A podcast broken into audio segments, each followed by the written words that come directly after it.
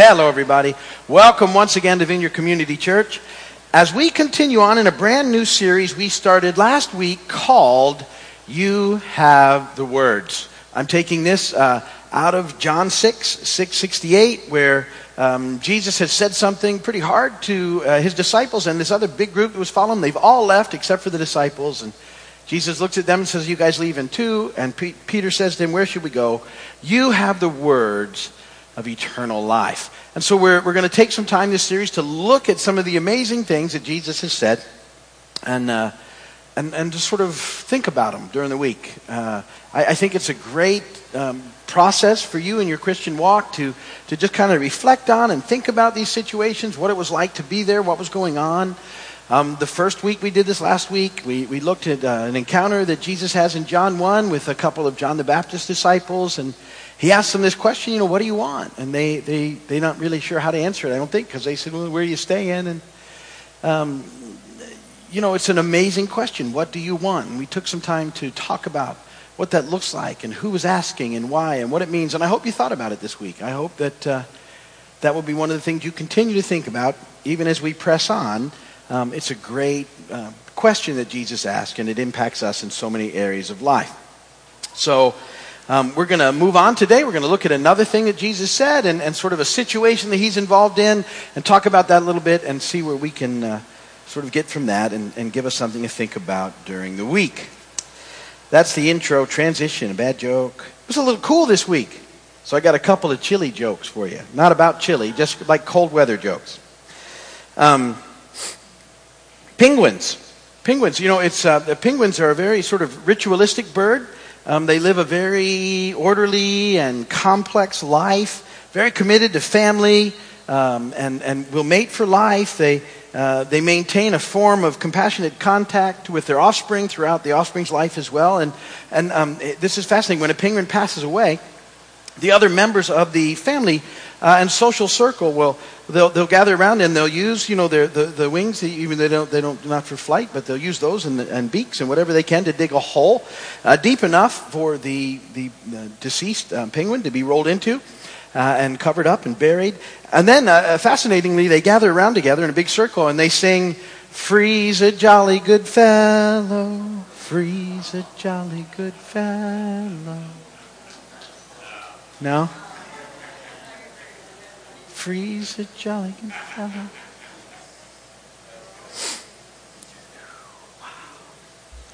Okay, just in case that didn't work, two Eskimos are sitting in a kayak. And it was getting cold, so they decided to light a fire there in the craft, and not surprisingly, it sank, proving once again you can't have your kayak and heat it too. No? Worse or better than the first one? Scripture reading here on purpose. Hallelujah. John chapter 2, verses 13 through 22. When it was almost time for the Jewish Passover, Jesus went up to Jerusalem. In the temple courts, he found men selling cattle, sheep, and doves, and others sitting at tables exchanging money. So he made a whip out of cords and drove all of them from the temple area, both sheep and cattle. He scattered the coins of the money changers and overturned their tables. To those who sold doves, he said, Get these out of here. How dare you turn my father's house into a market? His disciples remembered that it was written, Zeal for your house will consume me. Then the Jews demanded of him, What miraculous sign can you show us to prove your authority to do all this? And Jesus answered them, Destroy this temple and I will raise it again in three days. The Jews replied, It has taken 46 years to build this temple, and you're going to raise it in three days? But the temple he had spoken of was his body.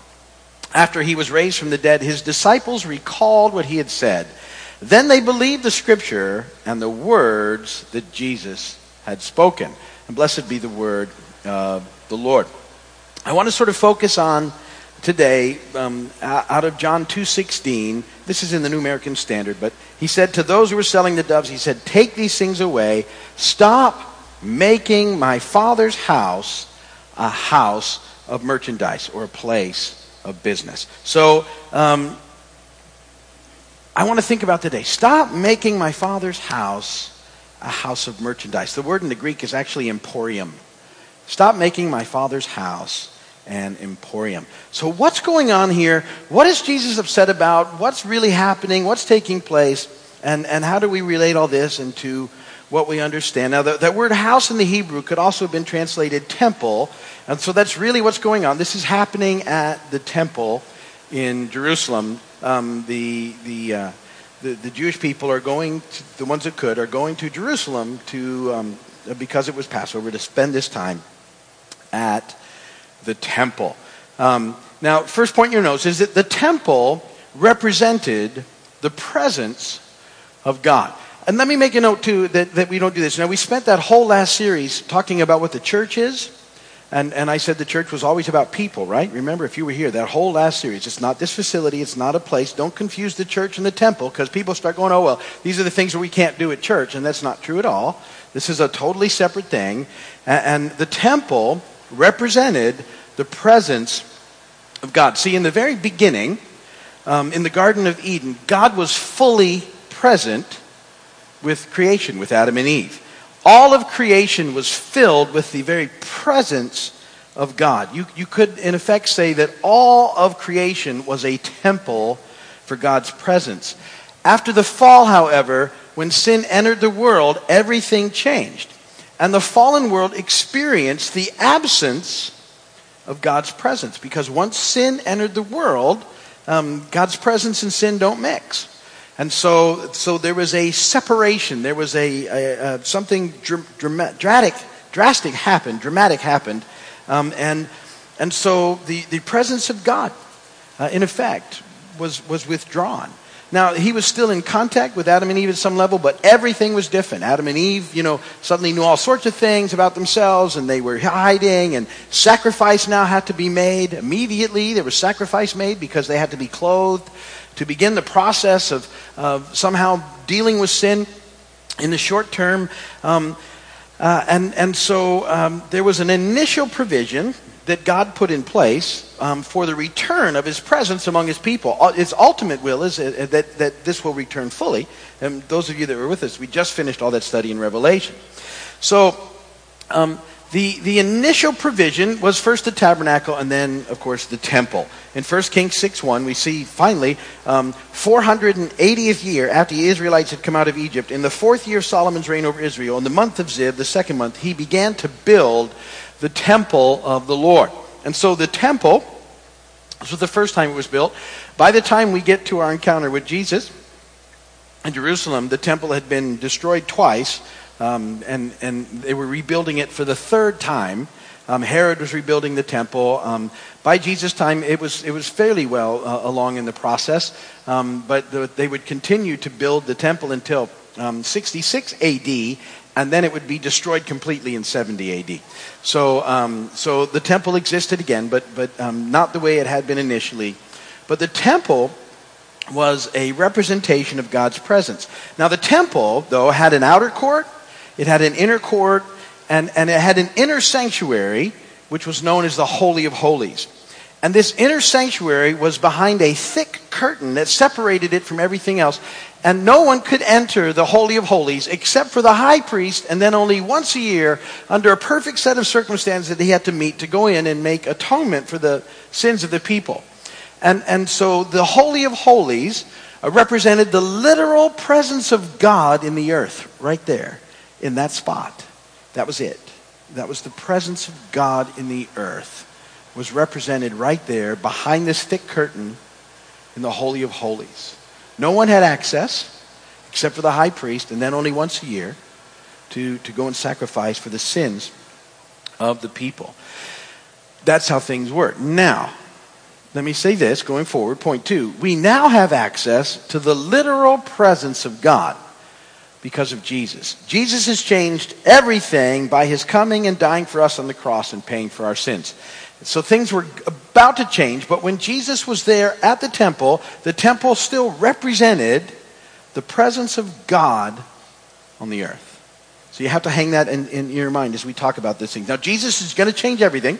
Uh, Hebrews 9, 1 through 3. Now, the first covenant had regulations for worship and also an earthly sanctuary. A tabernacle was set up. In its first room were the lampstand, the table, and the consecrated bread, and this was called the holy place. Behind the second curtain was a room called the most holy place. We were just talking about that, uh, and that's how things were set up. Now, in Matthew 27 50 and 51, this was on the cross. When Jesus had cried out again in a loud voice, he gave up his spirit. At that moment, the curtain of the temple was torn in two from top to bottom. The earth shook and the rocks split. Not, that doesn't get talked about all that much. But, but you need to understand that this curtain, this thick curtain, it, it, was, it was virtually an indestructible curtain at the point of Jesus' death on the cross. That curtain, historical fact, ripped from top to bottom in the temple. Just ripped in two. Um, uh, Hebrews 10, 19 through 25 gives us some more ideas about this. Therefore, brothers, since we have confidence to enter the most holy place by the blood of Jesus, by a new and living way opened for us through the curtain that is his body.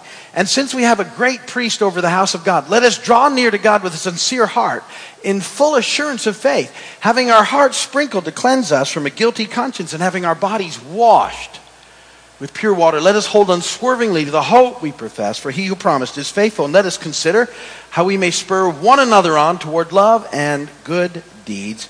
Let us not give up meeting together as some are the habit of doing. Let us encourage one another, and all the more as you see the day approaching. So when Jesus died on the cross, this curtain that had separated mankind from the presence of God was torn in two.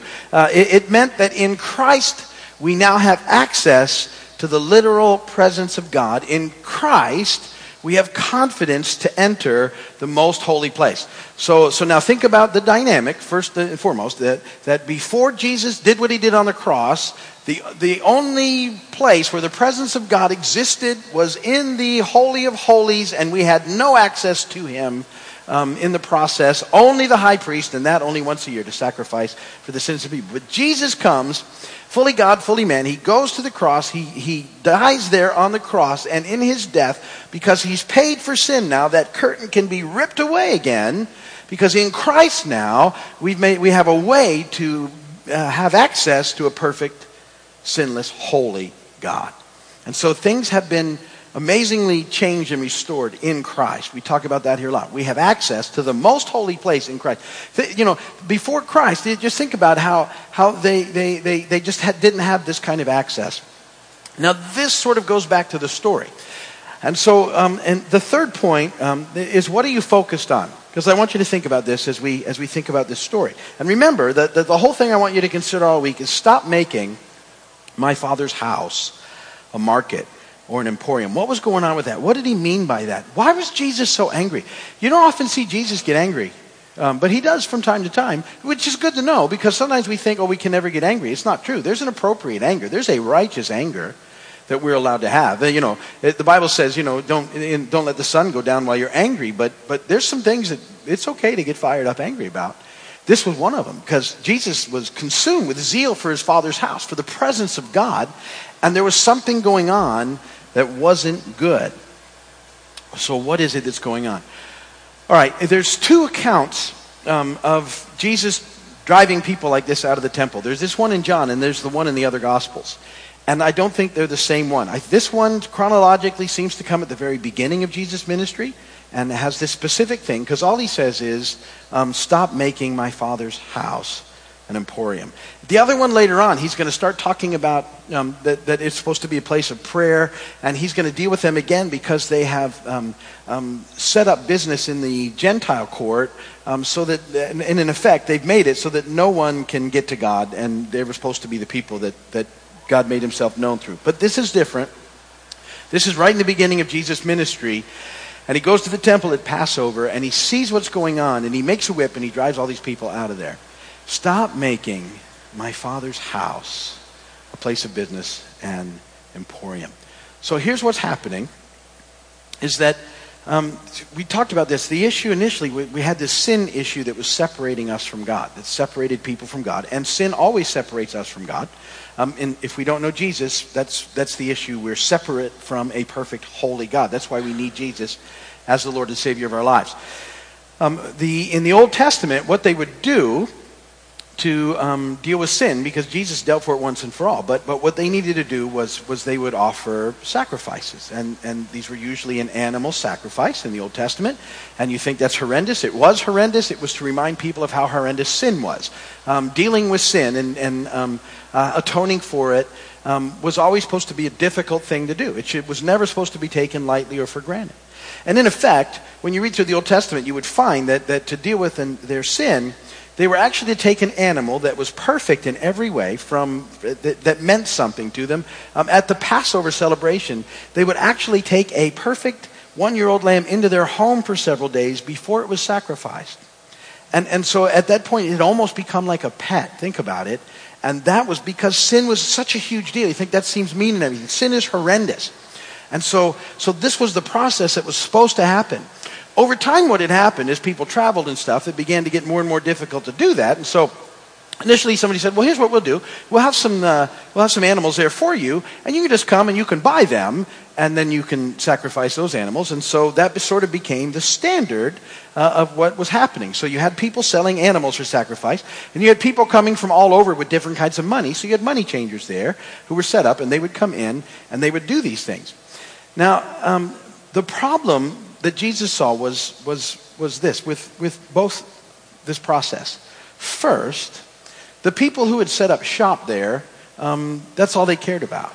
That it had become just a way of making money. It had nothing to do with the presence of God. It had nothing to do with sacrifice. It had nothing to do with celebration. It had nothing to do with anything. It was just a business, and um, it was not even a. Uh, they had over time made it. Um, taking advantage of everybody. The money changers were taking advantage of people.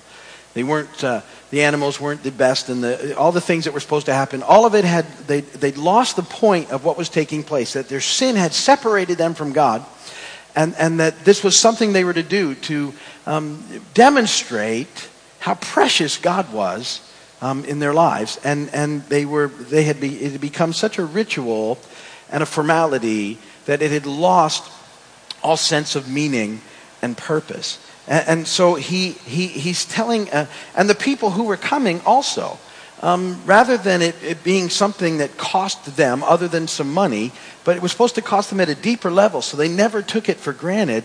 Um, everybody had taken these shortcuts. And this is why Jesus gets so upset. See, the temple was the manifest presence of God in the earth. It was to be a place where the focus was always about knowing and loving and treasuring God. That's what the entire thing was set up to be. And it had changed over time so that it didn't even get close to that any longer. Their focus was wrong because they, they got their eyes off of what really mattered and onto other things. Now, the, the money changers and the people selling the animals, um, you know, the, this is sort of fits with them, I believe, Matthew 6, 19 through 21. Do not store up for yourselves treasures on earth where moth and rust destroy and where thieves break in and steal, but store up for yourselves treasures in heaven where moth and rust do not destroy and where thieves do not break in and steal. For where your treasure is, there your heart will be also. And so, you know, the, the, the question I, I really think that, that Jesus was asking is stop making my father's house a, a marketplace is where's your treasure really? What's your focus? What's most important to you? And even to the people that were coming uh, in the process matthew 6.33 but seek first his kingdom and his righteousness and all these things will be given to you as well rather than looking for shortcuts and, and everything else that we can do it's all about understanding the, the amazing value the worthiness of god and spending time with him and, and knowing how incredible it is that we can spend time with him. The problem was that their focus had shifted off of God, off of the kingdom of God, and onto sort of the temporary uh, things of day to day life. And, and I, I think this question, if we ask it ourselves, will help us kind of deal with that because we all have a tendency, not we, I shouldn't say we all, but, but most of us have a tendency to make that shift, see? Rather than our focus being on the eternal, on, on God and the things of God and on the kingdom of God, where He takes care of everything. We, we often get our focus on the temporary, the, the, the most persistent, the, the, uh, the issues of day to day sort of living. Now, it, it, doesn't mean that we don't deal with those things because we have to. We live in a world and, you know, it's fallen and broken, but we have to live here and there's things that we have to do. But they should never become our primary focus in life. Our primary focus should always be God and the things of God and the kingdom of God. And, and the realization that we should never take for granted is that we have access. We have access to the literal presence of God. We, we, we can enter boldly into the most holy place because of what Jesus has done. We can spend time with God, the Creator.